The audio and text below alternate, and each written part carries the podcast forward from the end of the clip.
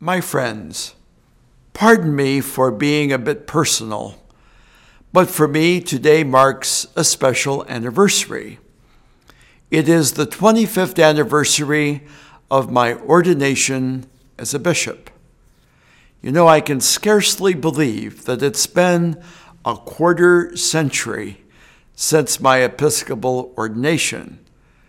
Over the years, I've been privileged to serve as Auxiliary Bishop of Washington, as the Bishop of Bridgeport, Connecticut, and for the last eight years as Archbishop of Baltimore. I am most grateful to all who have prayed for me and supported me and guided me in the beautiful but demanding ministry that the Church has seen fit to entrust to me. I would like to pay special tribute to Cardinal James Hickey, formerly the Archbishop of Washington. It was he who ordained me a bishop, and I had the privilege of working closely with him for many years. The Cardinal was not just my boss, but he also became a friend and a mentor. He taught me by word and example what it means to serve the church humbly and effectively. I think of His Eminence often, and I frequently remember him in my prayers.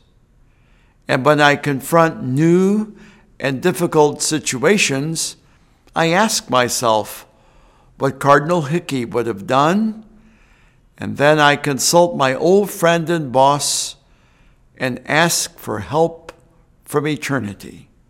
Let me say what a special joy it is to serve the people of God in the Archdiocese of Baltimore.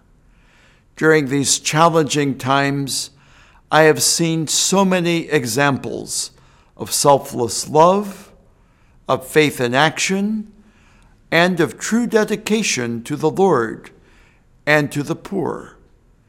And I've seen this among my fellow priests and deacons among religious women and men, and among so many members of the laity, and in the heroic service which so many are rendering to the vulnerable and to the dying in these days of the pandemic.